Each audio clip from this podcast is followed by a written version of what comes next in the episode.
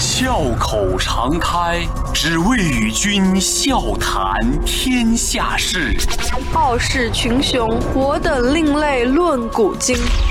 江山炫美，风流人物尽在其中。湖河西江，百川流水总向东。我是山西，我是厦门听众，我是北京听众，我是广东听众。中央人民中央人民广播电台经济之声，高丽掌门。笑傲江湖，笑傲江湖，纷繁江湖，独骑笑傲。笑傲江湖，我是高丽。六月三号，南开大学中华古典文化研究所所长、中央文史研究馆馆员、加拿大皇家学会院士叶嘉莹先生，把自己的全部财产捐赠给了南开大学教育基金会，用于设立嘉陵基金，继续支持中华优秀传统文化的研究。目前呢，已经完成初期捐赠一千八百五十七万元。提起叶嘉莹先生，南开人无人不知，无人不晓，而且呢，会很自豪的把他和南开大学联系在一起。南开大学八里台校区的嘉陵学社，就是为叶先生修建的永久定居的地方。叶先生受聘于我们国内很多所大学做客座教授，还有就是中国社会科学院文学所名誉研究员。他是2015到2016年度影响世界华人大奖终身成就奖的获得者，入选改革开放四十周年最具影响力的外国专家。很多家的权威媒体尊称叶先生为中国最后一位穿裙子的士。但是荣誉并非叶先生所求，他毕生挚爱是中华古典文化，是中国古代诗词。叶嘉莹先生毕生所向是把中国古诗词发扬光大，是把古诗词留存在每一代中国人的心里。叶先生一直关心着中国新一代人对中国古典诗词的学习，所以他曾经拿出自己的十万美元积蓄设立奖学金，专门激励那些研习古典诗词的学生。有一个细节我印象特别深刻，是二零一五年叶嘉莹先生的一个讲座。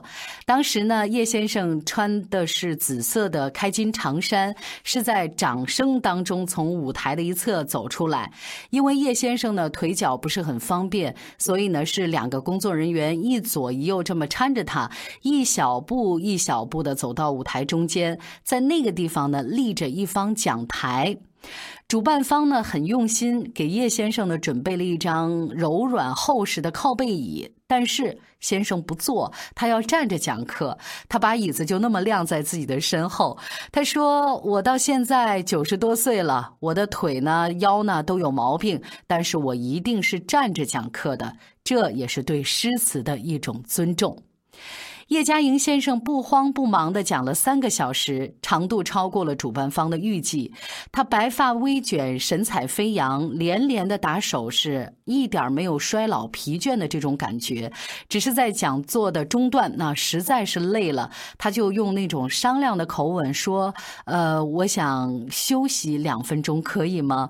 听众呢是以掌声作答。这个时候，叶先生才坐下来喝了几口茶水。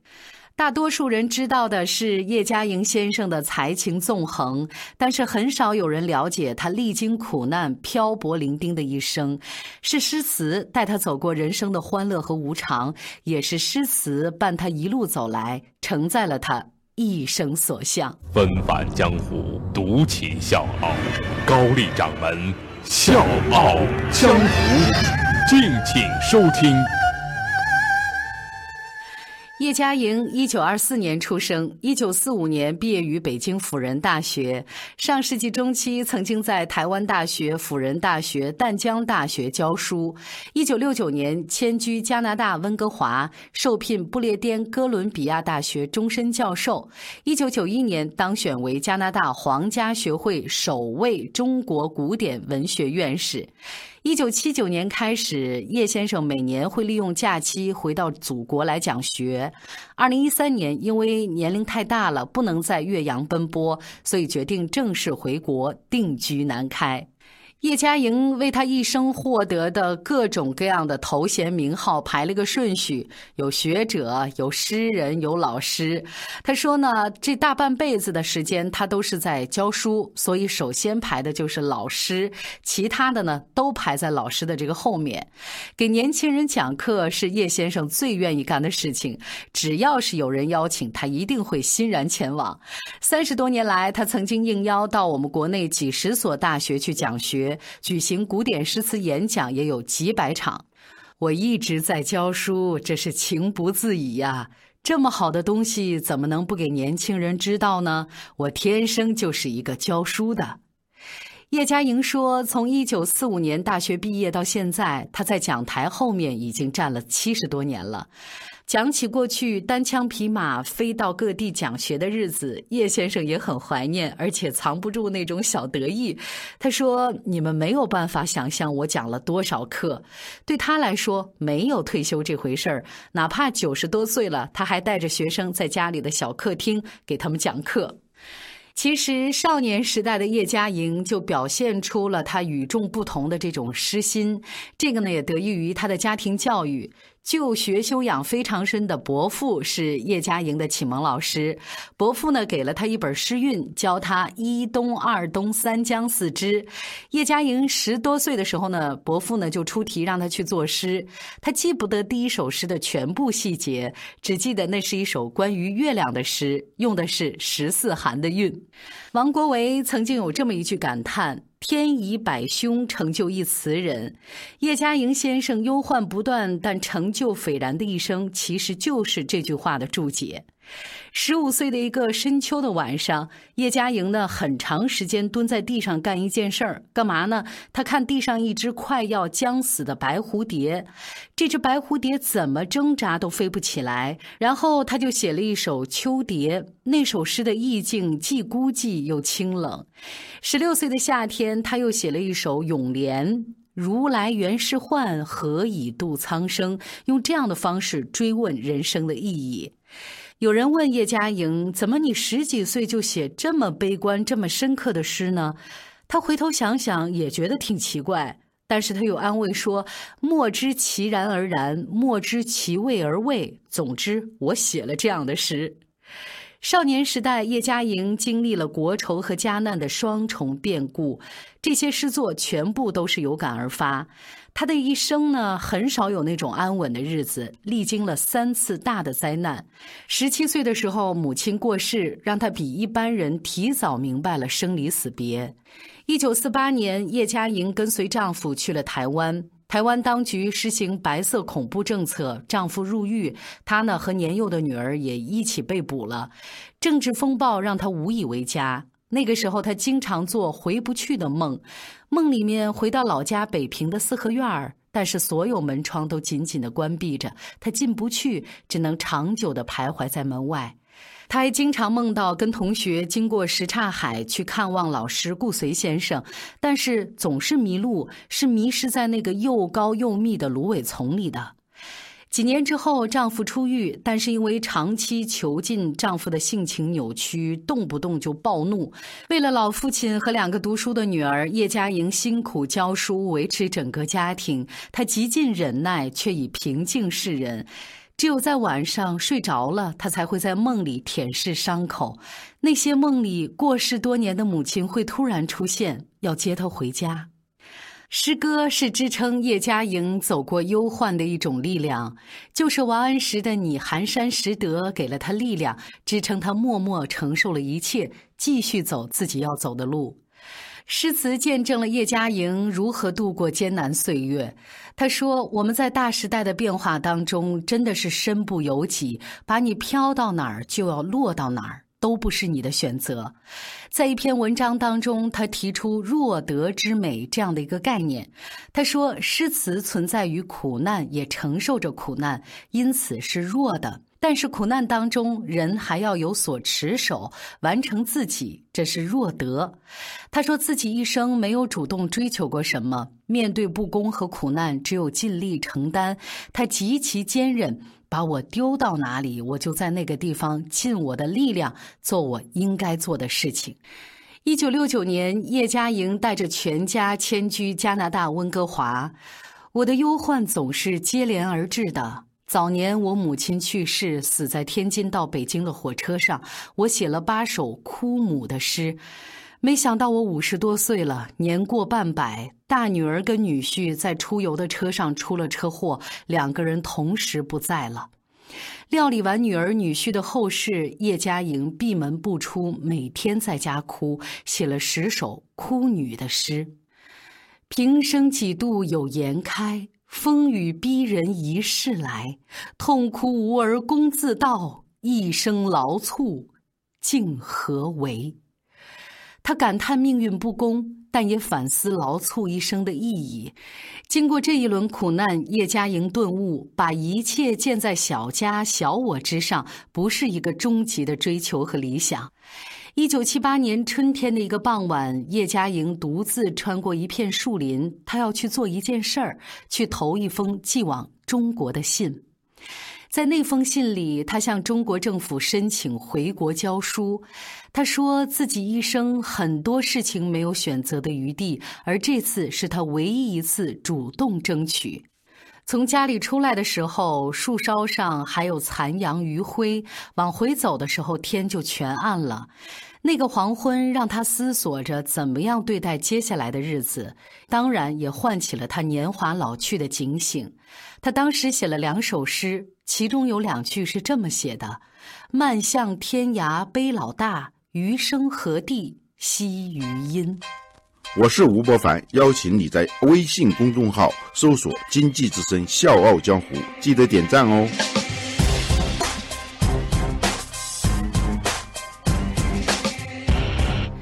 九七九年，叶嘉莹收到了中国教育部批准她回国教书的信，安排她先去北大教书。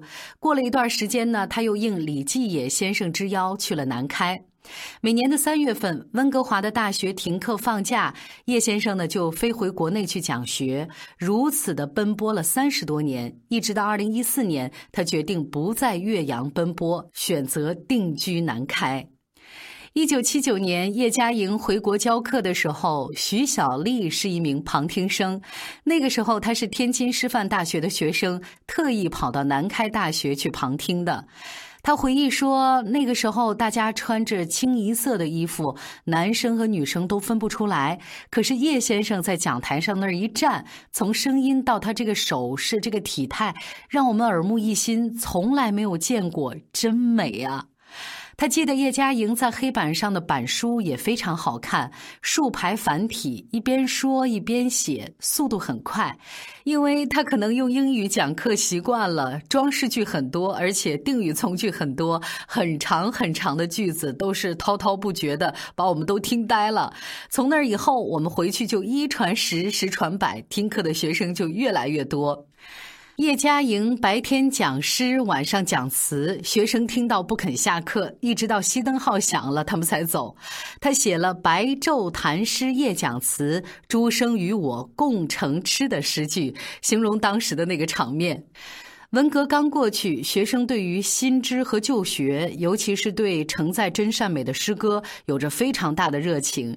叶嘉莹继承了他的老师顾随先生的讲课风格，完全是以感情和感受为主，用这样的角度出发，注重分享心灵的感受。这个呢是很多学生和老师闻所未闻的教学方式。下课之后呢，有很多学生给他写信。刚才我们提到的徐小丽就是其中之一。他写信告诉叶嘉莹：“听了您的课，我的人生就这样开始改变了。”听说叶嘉莹要回国定居，有一些海外诗词爱好者就跟南开大学联系，出资给他在南开盖了嘉陵学社。学社的名字呢，取自于叶嘉莹先生的号嘉陵。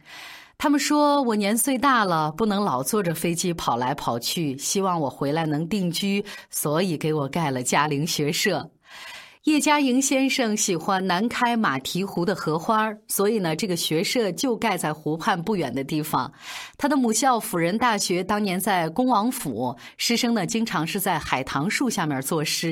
恭王府的工作人员呢移植了两株西府海棠，栽在了学社的院子里，这样呢满足了叶嘉莹先生的怀旧之思。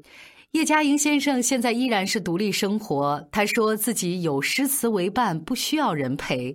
叶先生经常是晚上两点半才睡觉，早上六点半就起床，所以中午呢他要小睡一会儿。水果和蔬菜吃的很多，但是不在乎什么样的口味。叶先生的学生钟锦曾经看到先生做饭，一锅开水，青菜往里面这么一煮，再蒸几个馒头，这就是一顿饭了。学生曾庆宇有一次。帮叶先生收拾屋子，打开冰箱一看，发现呢这里面只有一点绿叶蔬菜和半瓶腐乳。叶先生对诗词投入了太多的情感，所以这之外的事情他都不在乎。他经常引用《论语》的话说：“士至于道，而耻恶衣恶食者，未足与义也。”就是孔夫子那个意思嘛。追求生活享受的人，不足以言学问道德。叶嘉莹先生形容自己是受了旧道德、新知识教育的人，这个呢也让他形成了遇事退让、不争的这种性格气质。但是该做的事情他要做到最好，他自己不争，也要求学生不争。他对外曾经公开的说：“做我的学生就得吃亏。”叶先生名声在外，大部分人以为做叶先生的学生会沾很多光，会受很多的益。但是呢，恰恰相反，他们的实践阶段呢，非但没有受益，反倒还没有像人家其他的导师那样替学生找工作、发文章。叶先生从来不做这样的事儿。从五十五岁第一次回国教课到现在，已经快四十年的时间了。但是叶嘉莹先生依然觉得时间太短，感叹自己回来的太晚了。现实景象也是提醒着他，时间在流逝。每年秋天回到南开马蹄湖的荷花就凋零了一大半儿。早年呢，他就写过这样的诗句：“甘为夸父死，敢笑鲁阳痴。”他是这么解释的。夸父呢是追太阳的，我当然没有什么大的本领，也没什么大的学问，也做不出什么大事儿来。但是我是真的喜欢诗词，我看到了诗词的好处，我应该把我见到的这么好的东西说出来，传下去。一个杂志写过的一个报道，让叶嘉莹先生相信古典诗词文化终能珠圆月满。因为报道当中说，两颗汉朝坟墓当中挖出来的莲子，在精心的培育之下，奇迹般的长出了叶子，开出了花儿。莲花落了，有莲蓬，莲蓬里面有莲子，莲子里面有莲心，而莲心是不死的。叶嘉莹先生受到这个鼓舞，写了一首《浣溪沙》。莲时有心应不死，人生易老梦偏痴。千春犹待发华滋。之后很多场合里，每次都会有人问他：“叶先生，您对诗词文化未来有什么样的看法呀？”白发苍苍的叶嘉莹先生总会用这个故事作为他的回答。小强，我是高丽，明天见。午夜。上西楼，月如钩，寂寞梧桐深院锁清秋，剪不断。